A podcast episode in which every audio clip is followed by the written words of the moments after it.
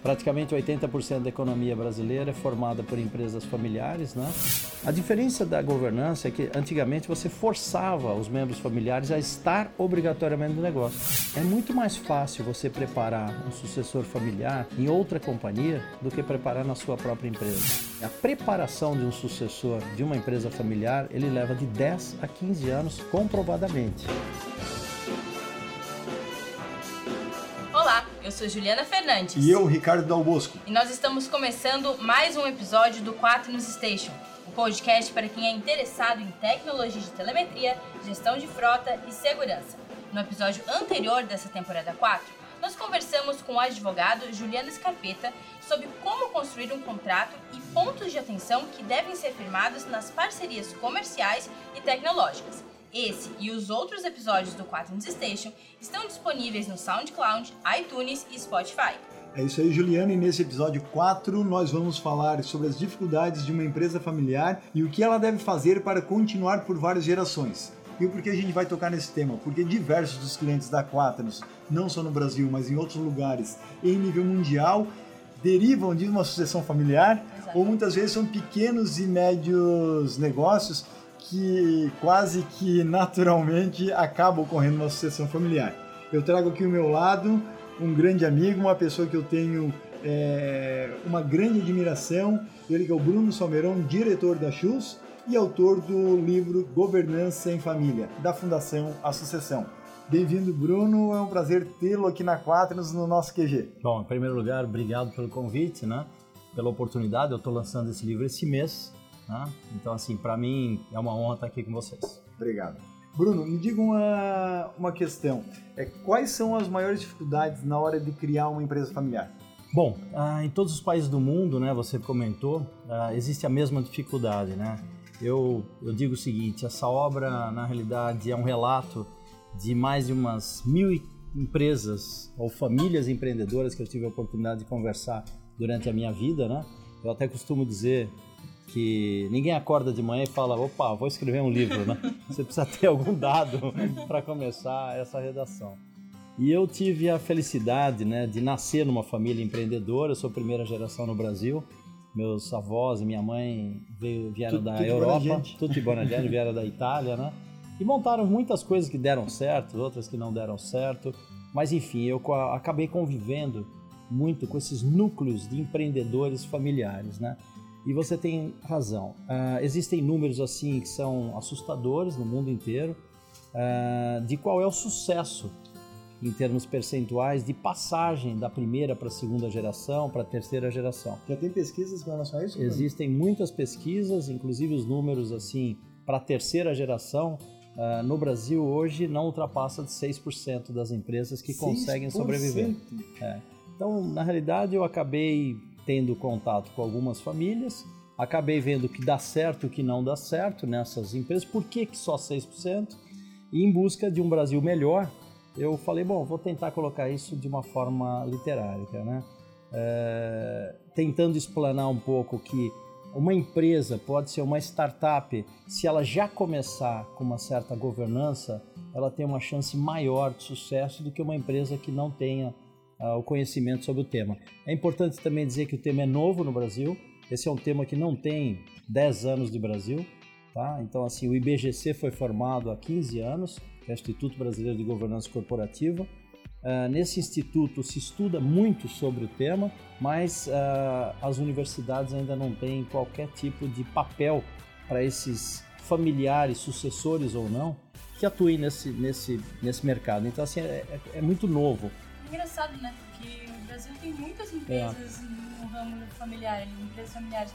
Como esse assunto está surgindo só agora, né?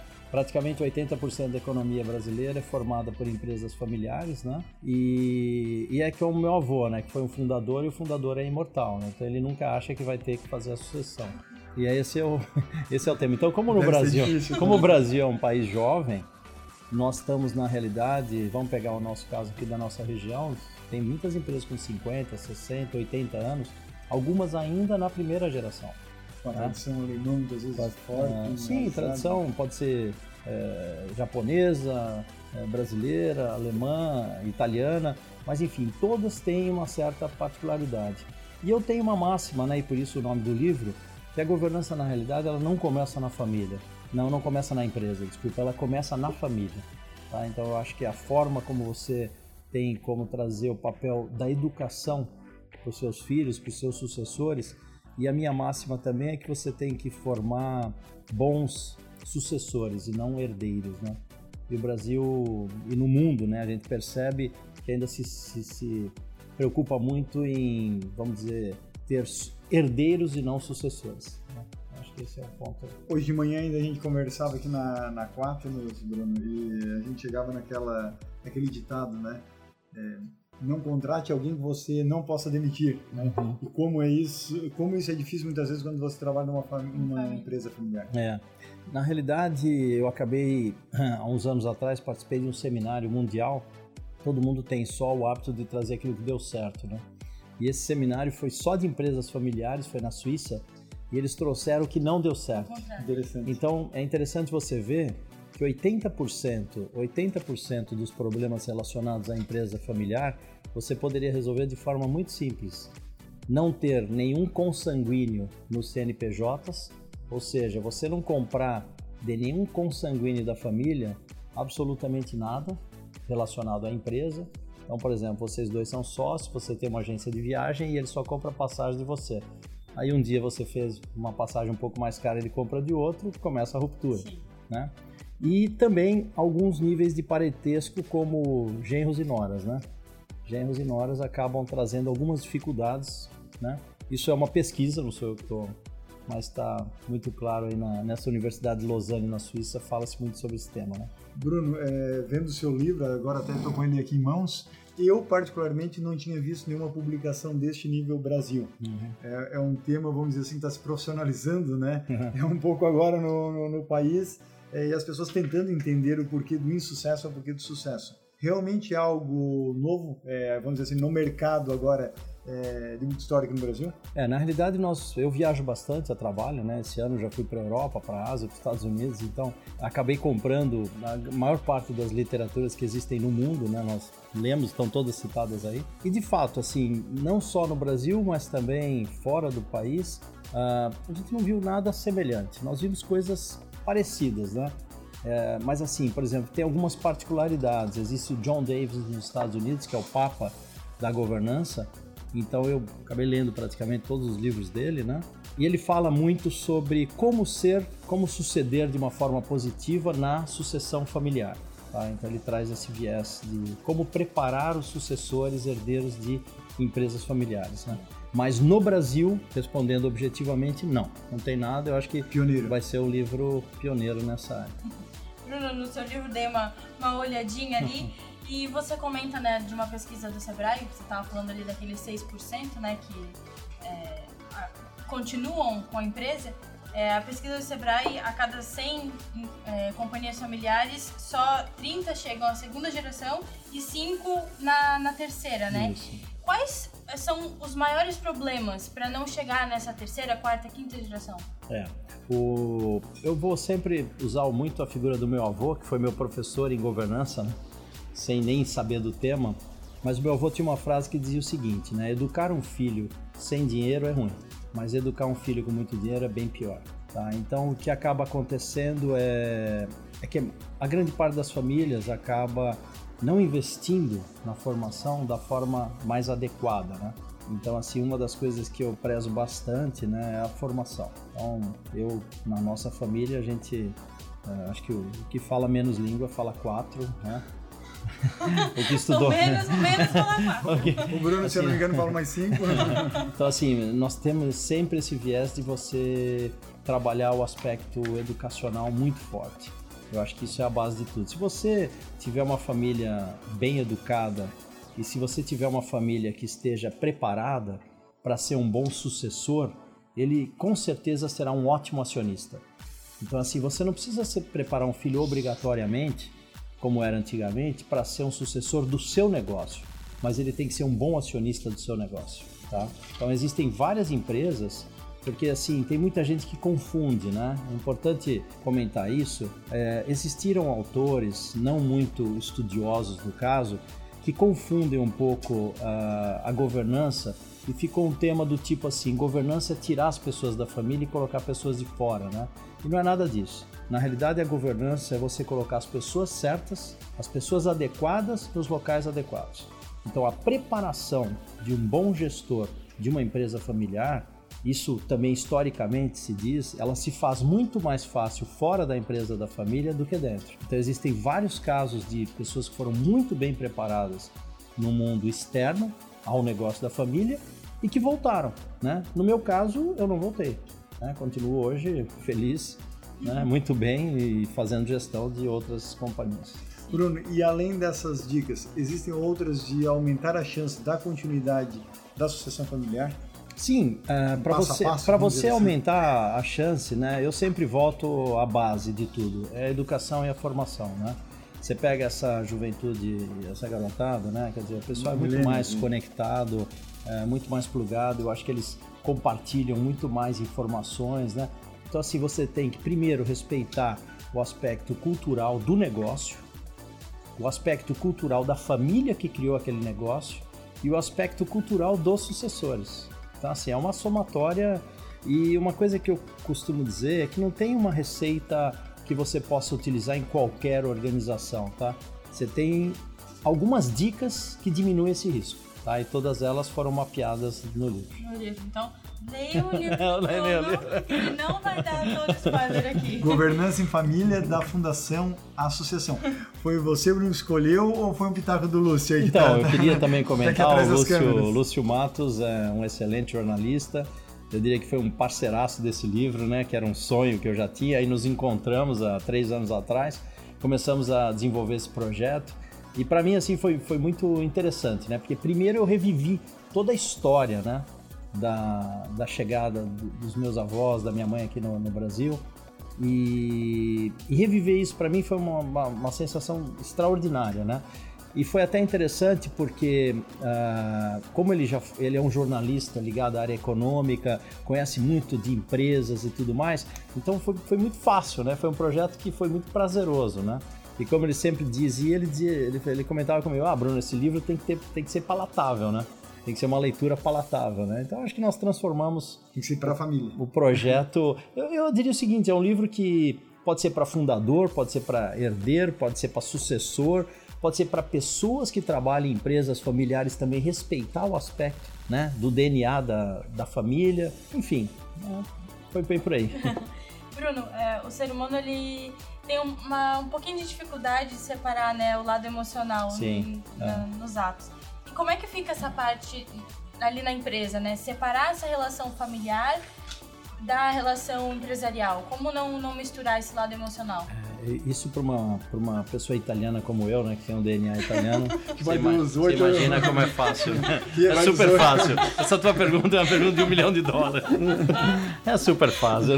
Foi dos 8 aos 80 em segundos. Eu diria o seguinte, tem famílias que acabaram desenvolvendo técnicas muito interessantes, né? Então, por exemplo, na nossa família, a gente podia falar de qualquer aspecto cultural durante o final de semana, exceto coisas ligadas à empresa. Então, assim, a minha avó era uma pessoa muito curiosa, ficava perguntando, e aí, como é que tá lá? O que tá acontecendo e tal? E a gente disfarçava, e meu avô falava, Rosina, agora não é hora da gente falar sobre isso, esse assunto nós vamos falar lá na empresa. Então ela ficava muito curiosa, né? Mas, enfim, eu acabei de voltar da China e eu tive a oportunidade de conversar com 5 dos maiores 10 empresários chineses, né? Eu fui num evento, e nesse evento, uma hora, o empresário que estava comemorando 30 anos desta companhia falou, olha, eu queria agradecer a presença do meu ilustre amigo Mr. Ma, né? Aí levantou assim, umas 5 pessoas do meu lado, levantou um cara que não tinha 1,5 metro de altura, né? Agradeceu e tal, e sentou. Eu falei, quem é esse cara? Ele é o dono do Alibaba, né? Assim, é a maior fortuna hoje do mundo, né? E ele estava sentado perto e eu tive a oportunidade de conversar com ele e com o assessor dele. E vou te ser sincero, o que está acontecendo, por exemplo, na China, né? A cada 10 empresas que foram formatadas na China 30 anos atrás, vocês sabem quantas têm sucessão? Não tenho nem ideia. Uma. Uma só? Uma tem sucessão, 9 não tem sucessão. O povo chinês tinha um filho só, se ele desse a sorte de ser homem, né? Esse filho, o que ele ia buscar? Ele ia buscar a formação, onde? na Europa e nos Estados Unidos. E a grande maioria não voltou. Tá? Então, assim, eles estão muito bem formados em Londres, assumindo posições fantásticas em bancos e empresas e não estão retornando. Então, na verdade, esse problema da sucessão, você acaba educando o seu filho de novo, né, para ser um bom sócio. Tá? Então, no caso dessa empresa, esse empresário começou do zero, mandou o filho estudar em Londres, o filho se apaixonou lá por uma garota em Londres, hoje ele é vice-presidente de um banco em Londres. Ele olha pro negócio do pai e fala: pai, teu negócio ficou pequeno para mim, entendeu? Eu tô maior que teu negócio, com todo respeito. Então, o que está havendo hoje na China, né?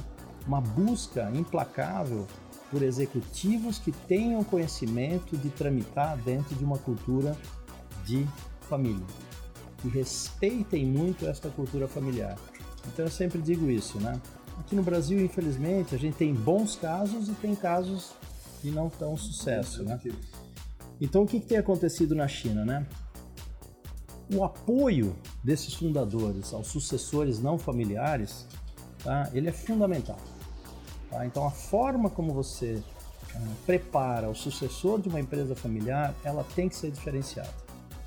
Eu brinco que eu ainda vou criar a Associação dos Executivos que trabalham em empresas familiares não consanguíneos, que não fazem parte da família. Tá? Se todo mundo soubesse assim, o valor, né, e o respeito que deveria ser dado, né, e grande parte das empresas já começam a dar a esse tipo de profissional, acho que nós faríamos uma gestão diferenciada. Bruno, e é preciso definir muito bem o cargo, a função, na tua opinião, de cada integrante da família, vamos dizer assim, dentro da empresa, caso assim seja composta, uhum, né? E caso positivo, como é que essa divisão pode ser feita? Porque eu digo, e aí muitas vezes quando é que o pau começa a quebrar. Uma coisa que está sendo muito interessante, né? Que todo mundo pergunta assim, em que momento eu começo a envolver os membros da minha família nesse meu negócio, né? Hoje você pega empresas que já montaram o Family Office, né? E conselhos de família. E estão agregando, por exemplo, crianças a partir dos 12 anos de idade para virem visitar a empresa, para olharem o que são os negócios, para que executivos da companhia façam apresentações para essas empresas. Eu ontem estou em contato com um amigo meu, eu estudei na França, eu tenho um amigo meu que é presidente de um grande grupo nos Estados Unidos. E esse grupo é um grupo familiar, né? Esse grupo, ele teve uma característica muito interessante, porque o fundador da empresa, ele deixou uma fortuna e deixou um documento para um advogado. E nesse documento dizia o seguinte: quando ele morreu, né? Finalmente o advogado abriu o documento e o documento dizia o seguinte: a minha fortuna, tal, meu patrimônio fica para toda a minha família, que só poderá colocar a mão nisso após 19 anos. Passaram-se os 19 anos, os negócios criados pelos herdeiros sucessores dele são maiores do que a fortuna que ele deixou. Ninguém tocou nesse negócio até hoje, ele foi totalmente doado. Então, esse eu acho que é o grande lance da governança, né?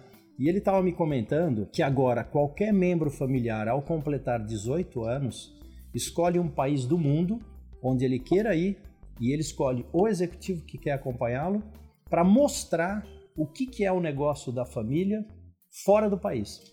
Mas não pode ser no país. É uma outra regra que eles criaram. Então, assim, são coisas completamente disruptivas, né?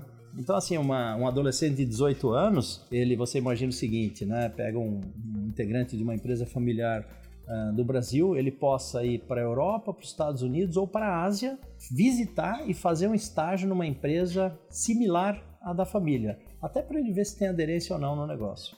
E, Bruno, nessa questão de quem entra e quem pode participar da empresa, todo mundo, você comentou ali que a sua avó no final de semana queria saber o que estava acontecendo, toda a família pode participar? Então, o que a gente diz assim, né? Uma empresa, ela tem que ser profissionalizada, né? Então, eu acho que todo mundo tem que ter a oportunidade de conhecer o negócio. Agora, participar na gestão, porque uma empresa é uma coisa séria, né? Você pega uma gestão empresarial, você tem 3.000, 4.000 famílias dependendo das tuas decisões. E às vezes um sobrenome pode ser muito forte dentro de uma companhia. Ninguém vai dizer não para alguém que seja um membro familiar. Então, o que eu costumo dizer é o seguinte: é muito mais fácil você preparar um sucessor familiar em outra companhia do que preparar na sua própria empresa. Outra coisa que eu não comentei Mas assim, a preparação de um sucessor de uma empresa familiar, ele leva de 10 a 15 anos comprovadamente. Tá? Então assim, não existe como você preparar, não, eu ponho meu filho aqui, em 3 semanas ele está preparado. Outro, né? Ou a mesma coisa, tem pais que falavam assim, ah, ele senta aqui do meu lado na sala, eu vou trabalhando, ele vai me ouvindo e ele vai estar preparado. Isso não existe. Vai acabar só como faz tudo, né? Exatamente. Porque pega ali, pega outra coisa ali. É. Né? Ou então tira a mão daí, deixa que eu faço, que senão você vai fazer bobagem, né? Então, na realidade, o que acaba acontecendo é o seguinte, você começa a aumentar os membros da família, né? Em relação, quando você vai aumentando a primeira geração para a segunda, para a terceira. Nós temos empresas no Brasil, uma das mais antigas familiares é a Lupo. Ela já tem 200 membros familiares. Como você vai botar 200 pessoas dentro da companhia? Não tem, então chega uma hora que tem que limitar. E aí você limita por onde? Pelas habilidades e competências. Ou força a comprar franquia. O que tem ocorrido muito no mundo é assim, você percebe membros familiares que têm mais afinidade com o negócio e membros que não têm o menor interesse pelo negócio. A diferença da governança é que antigamente você forçava os membros familiares a estar obrigatoriamente no negócio. Então é muito comum a gente visitar no mundo inteiro empresas que estão na segunda, terceira geração e você vê pessoas descontentes dentro do negócio, simplesmente esperando que os pais um dia saiam da companhia para simplesmente se desfazer da mesma, né? Então, assim, tem de tudo, né? Agora, a experiência melhor, a gente tem vários cases de sucesso no Brasil. Um dos cases que a gente cita bastante no livro é da própria Votorantim. Então, você percebe, né, que não tem um membro da família Votorantim que não seja muito bem preparado. Então, ele pode escolher, ele pode trabalhar na empresa ou ele tem empregabilidade para trabalhar em qualquer outra companhia. Às vezes até maior do que na própria. E às vezes é melhor colocar como CEO da companhia alguém de fora que não esteja dentro da estrutura familiar? Eu vou te responder francamente. Não existe uma regra. Mas um case que nós vimos em empresas que estão na 12ª geração e que acabou acontecendo é que uma coisa que foi particular nessas empresas de longevidade é que elas tiveram uma preparação, uma gestão familiar e uma profissional. Uma familiar e uma profissional, intercaladas. Ou seja, é muito mais fácil uma pessoa que não é da família preparar um membro familiar do que você preparar um consanguíneo.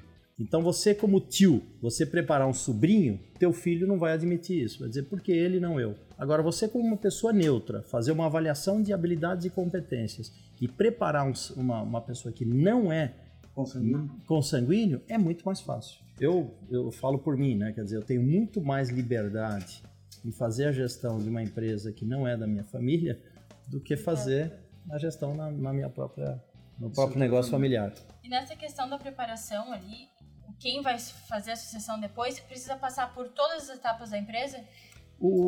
Assim, esse é um caso de sucesso, né? Então, por exemplo, alguém que esteja selecionado pela família, né? Combinado no núcleo de família, esse será um sucessor. Ao entrar na empresa, se ele assim decidir, né, seria legal que ele fizesse uma boa passada em um bom estágio em várias áreas diferentes, até para ter o conhecimento do que de fato ele gosta ou não gosta, né? Bruno, regras claras, né? Essas regras, elas partem das regras da própria companhia, não da família, né? Então, se o pai for, por exemplo, viajar para os Estados Unidos a passeio, o filho continua trabalhando, né? Ali. Não vai junto. Senão já quebra a primeira regra. Não tem mais férias em família. É como bem-vindo à vida real, né? Exatamente. Ué, tá trabalhando um mês na empresa e já acha que não precisa bater ponto. E falando nessa questão aí que de alguns sucessores que realmente não conseguem se enquadrar nas regras, né? Pela questão da consanguinidade ali, quem, na tua opinião, Bruno, não tem perfil para assumir o negócio familiar? Porque ainda há pouco a gente falava de alguns que só estão esperando os pais deixarem o negócio para vender. Eu vou dar o exemplo da minha própria família, né? Nós estamos na 3ª geração e na 3ª geração nós temos estudantes de direito, nós temos estudantes de medicina, nós temos uma indústria de elevadores. Então, assim, como é que você vai ligar uma pessoa que quer fazer a área de biomédicas dentro de um negócio mecânico? Então, assim, nossos membros familiares tiveram a liberdade de poder optar, né? Agora, uma coisa que a gente não abre mão é a formação. Então, só como exemplo, eu tenho um sobrinho que se formou em medicina, estudou aqui no Brasil na melhor escola de medicina, que é a a Santa Casa, fez estágio na Harvard Hospital, ele teve condições de estudar no Canadá, está se especializando em neurocirurgia, então assim, menino super estudioso e super focado e com certeza não tem o menor interesse em entrar no negócio. Agora você imagina isso 40 anos atrás, você não tinha essa opção de escolher a medicina. Era aquilo ou aquilo. É aquilo ou era uma ofensa. Eu vejo pelo meu próprio avô. Livre espontânea pressão. Livre espontânea, meu. Você vai ser engenheiro e acabou.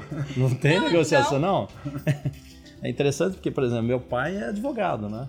Então, eu sempre cito bastante meu avô, porque nós somos 3 irmãos e são 2 engenheiros e uma economista. Ninguém quis estudar direito. Quando meu filho nasceu, mais velho, eu falei, quero seguir a carreira do vovô, vou fazer direito. Também não tem nada a ver com o negócio da família. Então, é muito relativo. Eu acho que hoje a gente tem que deixar a garotada meio que à vontade de descobrir e ser feliz, né, naquilo que eles de fato têm habilidade e competência. Qual que é a importância do mentor nessa hora? Isso é uma coisa... Agora você tocou no ponto-chave.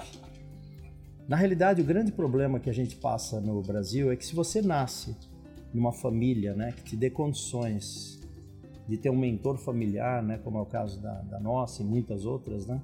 Então, assim, eu tive meus pais, os meus avós, que sempre me educaram para os estudos, né, e para a formação. E eu digo que mentor é a palavra é fundamental.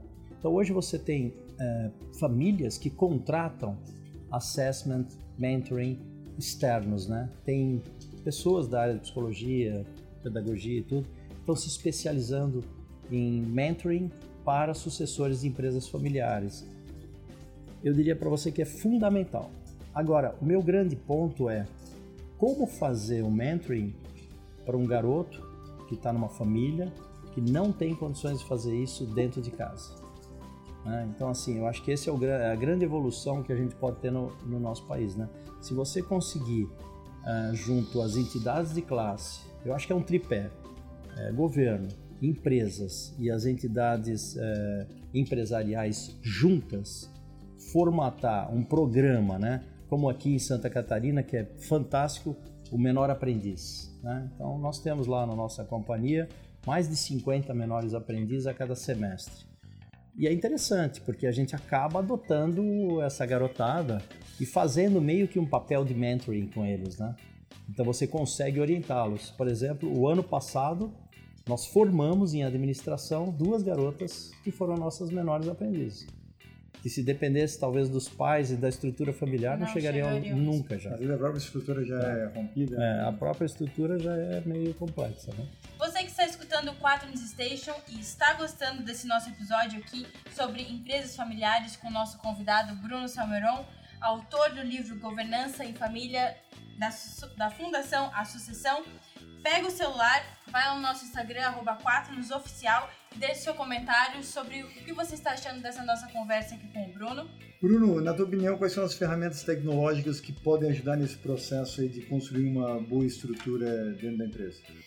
Isso é uma pergunta bacana, né? Nós, dia a dia, eu tenho acompanhado meu filho em algumas aceleradoras de startup. Estive na Wire, estive na Cubo, estive em algumas outras, né? E é impressionante como a velocidade dessas startups estão trazendo um alento para essa garotada, né? Até eu fico pensando, eu tô com uma idade um pouco mais avançada, mas eu tenho essa pegada de startup, eu gosto disso. Seu filho, inclusive, está se especializando nessa parte de assessoria e startups na área jurídica. Ele está se especializando, montou o primeiro escritório do Brasil especializado em direito jurídico para startups. Se formou também aqui no Brasil, foi para os Estados Unidos, para o Canadá, fez alguns estudos complementares e está trazendo essa nova... Já tem escritório, Bruno? Então, o escritório foi montado em São Paulo, há um ano e meio atrás. Qual que é o nome? Chama SCAB. Bruno, você já comentou aqui ao longo desse nosso Quadrantes Station que você viveu os 2 lados, né? Sim. Tanto na empresa da sua família, como agora que ajuda outras empresas familiares a alcançar o sucesso. Você já comentou aqui um pouquinho sobre... o que elas precisam fazer, mas quando você vai ajudar essas empresas, qual é a principal coisa que você indica que elas façam no primeiro momento? O principal ponto é uma análise, né?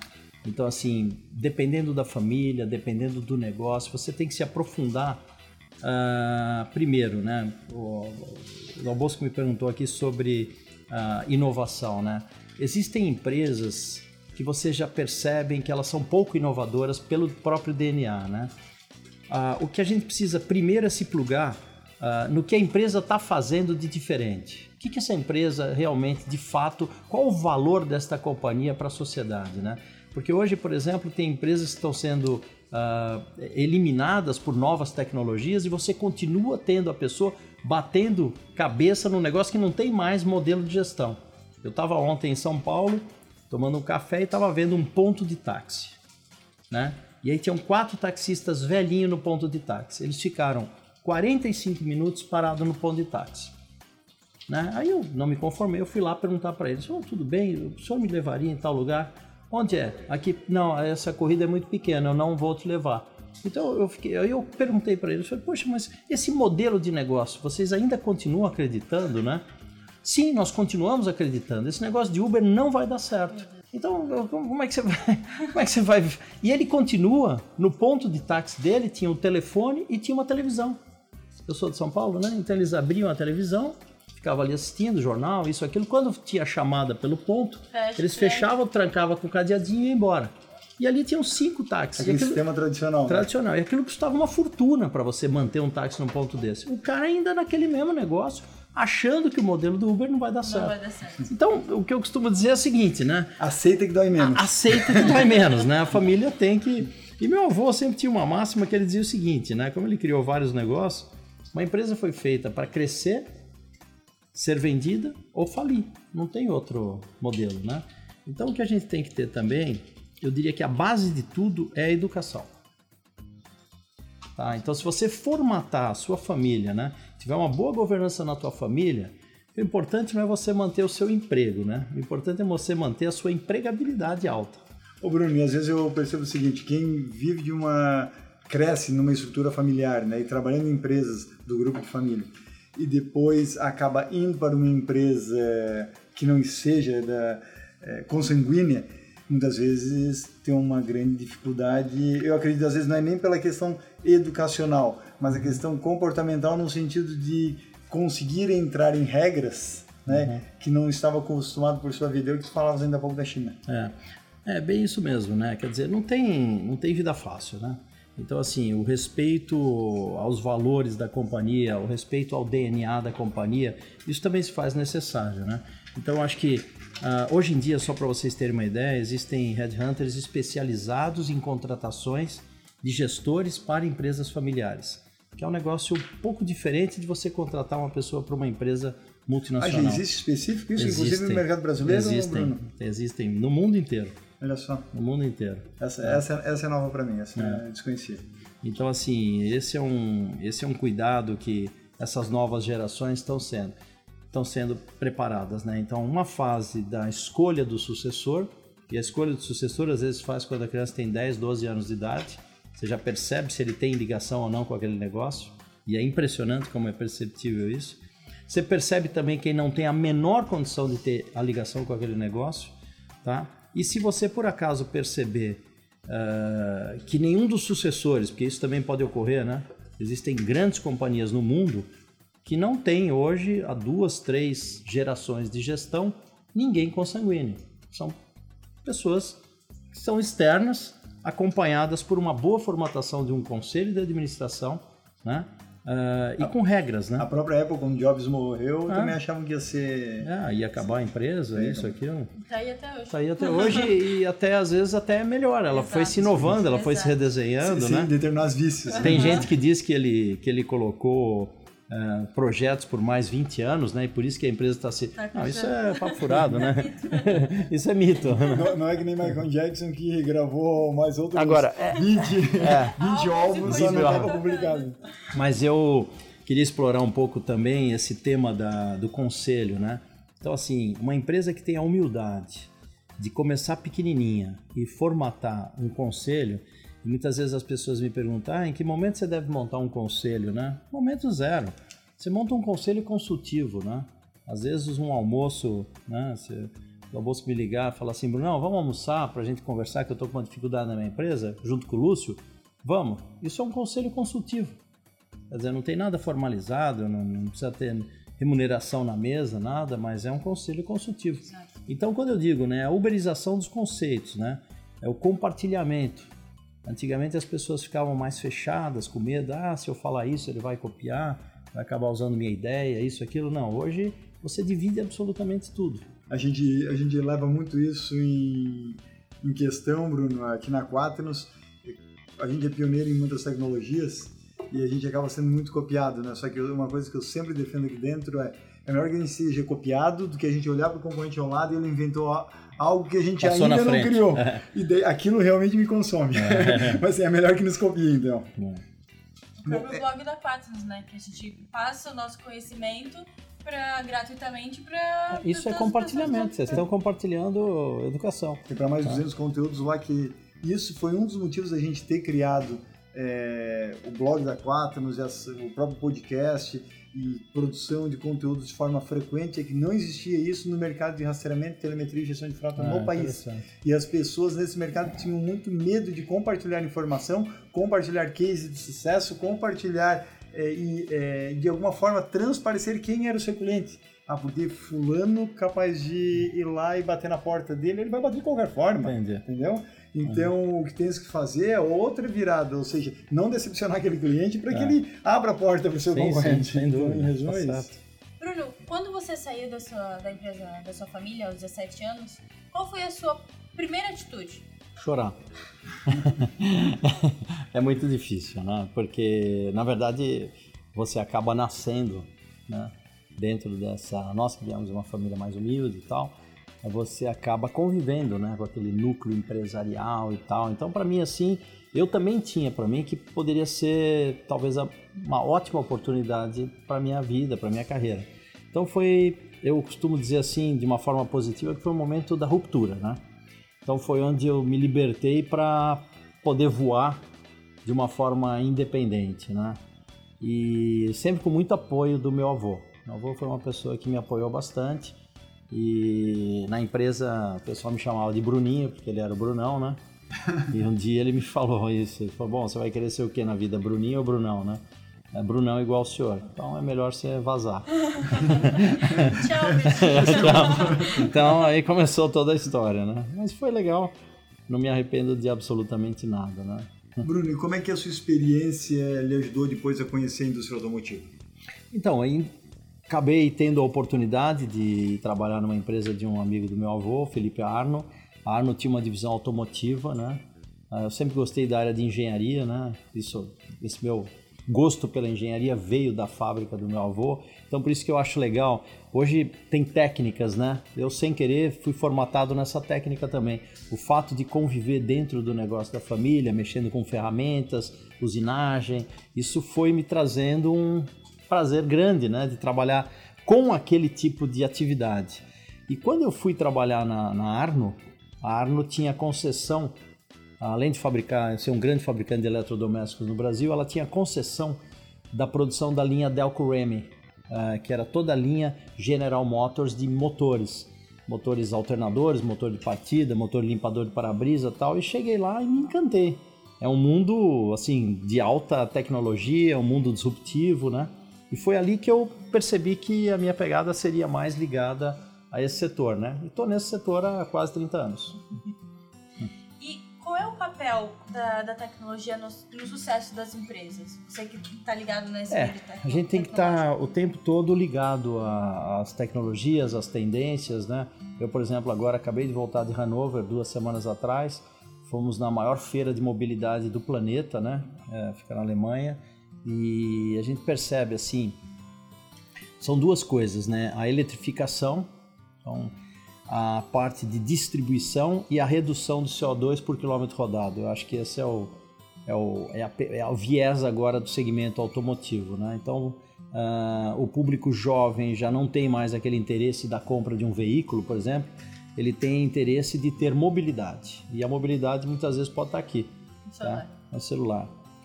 Outra coisa é que as grandes cidades, elas preocupadas com a emissão de CO2, Então a bicicleta elétrica passa a ser um meio de transporte bem interessante. Então nós vimos em todos os stands, na Mercedes, na Scania, na Volkswagen, bicicletas das marcas. Então é um lance bem diferente de tudo que a gente já viu, né? E eu acho que a gente tem que estar sempre atendendo essas novas tendências tecnológicas, né? Então o mundo, de uma forma geral, vai parar de produzir veículos? Não, tá? Mas talvez a forma de comercialização de veículos vai ser diferente. Então, vou dar um exemplo. Hoje você pega uma Localiza, ela tem 150 mil carros à disposição dos Ubers, né? Então, assim, as montadoras, elas não estão tendo mais concessionárias para atender o varejo, né? Só como um dado, antigamente, tem um cara que fez uma pesquisa com o celular, que você, para comprar um carro, você visitava, em média, 10 lojas. 10 lojas. 10 lojas. Isso há 6 anos atrás. Hoje? 1,3 lojas. Ou seja, na realidade, se você pegar o Renault Kwid, por exemplo, a maior parte das vendas do Renault Kwid são feitas depois da meia-noite. É muito comum o cara comprar um Renault Kwid às 3 da manhã, 4 da manhã.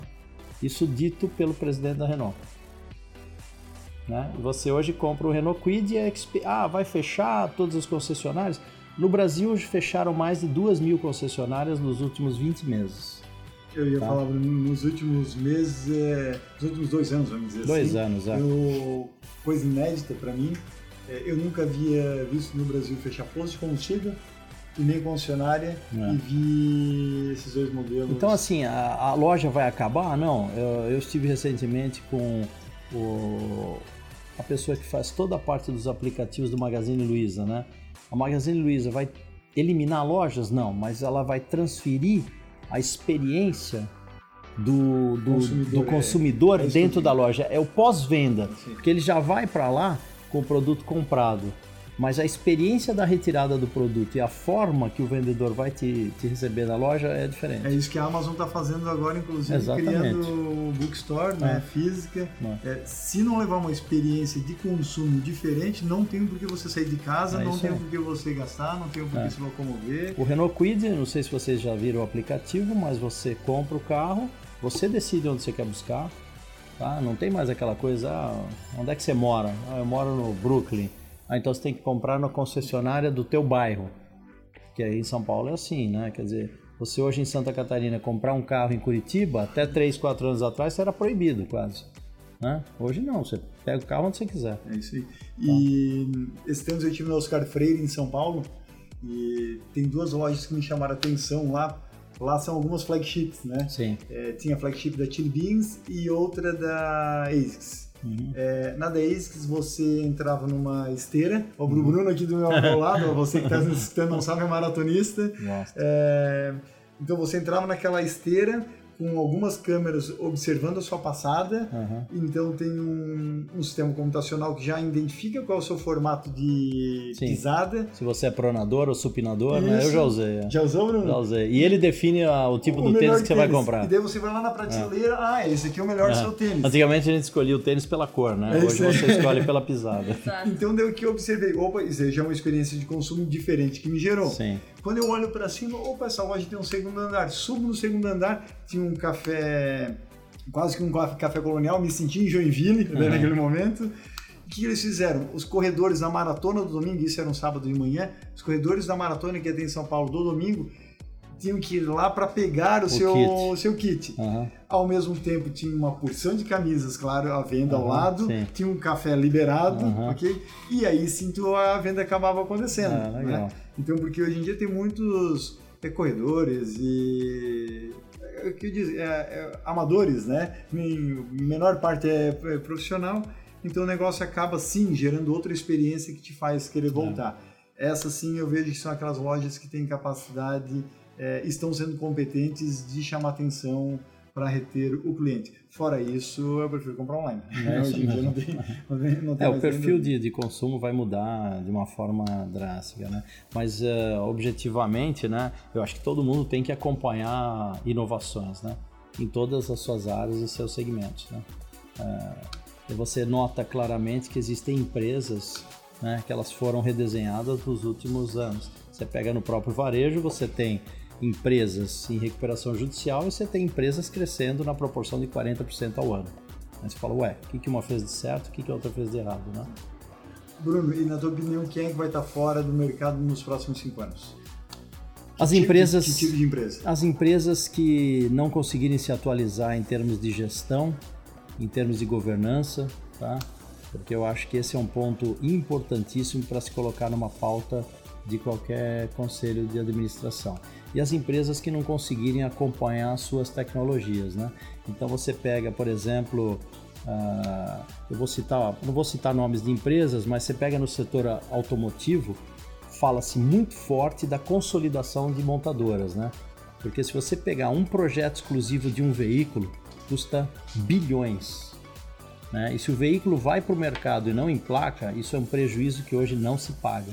Então o que está acontecendo? Está havendo no nosso setor um agrupamento de projetos. Então você consolida plataformas de projeto multimarcas, tá? Então às vezes o que muda do projeto é o logo, mas a plataforma, a motorização, o câmbio é o mesmo, tá? Então o que vai acontecer é a uberização, né? Então você vai ter que ter cada vez mais compartilhamento das engenharias de produto, você vai ter cada vez mais o compartilhamento de chamar os especialistas em cada uma de suas commodities para te ajudar a fazer uma coisa chamada co-design.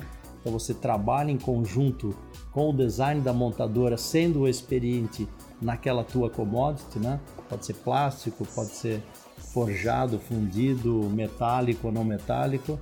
E, enfim, eu acho que essa é uma tendência já bastante clara, né? Eu costumo dizer que o setor automotivo ele representa 22% do PIB industrial e 5% do PIB brasileiro, né? Então é um setor bem inovador, né? E hoje o automotivo é tudo que é ligado à mobilidade, né? Então você pega tratores, os tratores hoje já são a grande maioria com telemetria, né? Você já tem trator autônomo, que já não precisa mais ter o piloto, comandado via satélite.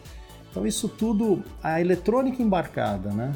A parte de eletrificação e a redução de CO2 no segmento automotivo, essa é uma tendência já que não tem mais como discutir.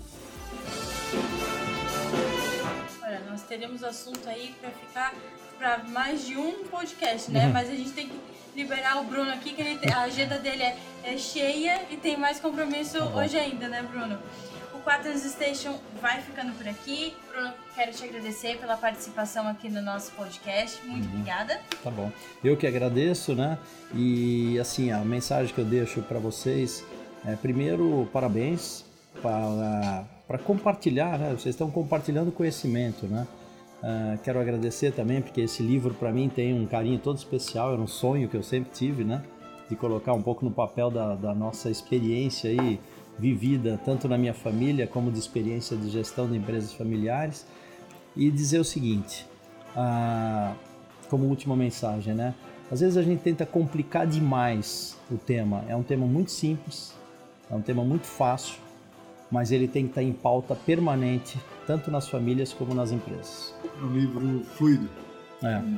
É um livro palatável, como diria o Lúcio. Editora Évora, recém-lançado, Bruno, parabéns. Obrigado. É isso aí, a gente falou com Bruno Luiz Ferrari Salmeron, recém-autor aí do livro Governança em Família, da Fundação Associação, Editora Évora. Parabéns, Bruno, felicidade em tê-lo aqui na Quaternos. É, importante dizer que absolutamente toda a verba gerada por esse livro, né, eu vou transformar isso num projeto, de educação, né? Projeto de formação. Eu ajudo muitas crianças a estudarem aqui na região de Santa Catarina e Brasil, e vou acabar transferindo a venda do livro para esse nosso projeto. Show de bola. Parabéns. E a gente também agradece aos nossos parceiros da Quaternos Internacional, Google, Samsung, Apple, VDO Continental e Bosch Europa. Quaternos Station é um podcast criado e desenvolvido pela Quaternos Rastreamento e Telemetria. A Quaternos é referência em tecnologia de informação, estando presente em 4 continentes e atendendo já mais de 30 mil clientes. Você que acompanhou esse episódio aqui com o Bruno Salmeron e ainda não escutou os outros episódios e as outras temporadas, corre lá no nosso Instagram, @4nosoficial, para ver quem já passou por aqui no 4nos. E também visita lá o nosso blog 4nosonline.com.br para conferir a matéria completa de cada episódio e a matéria completa do Bruno. Muito bem. Obrigada pela sua companhia. Esperamos você no próximo episódio. Tchau!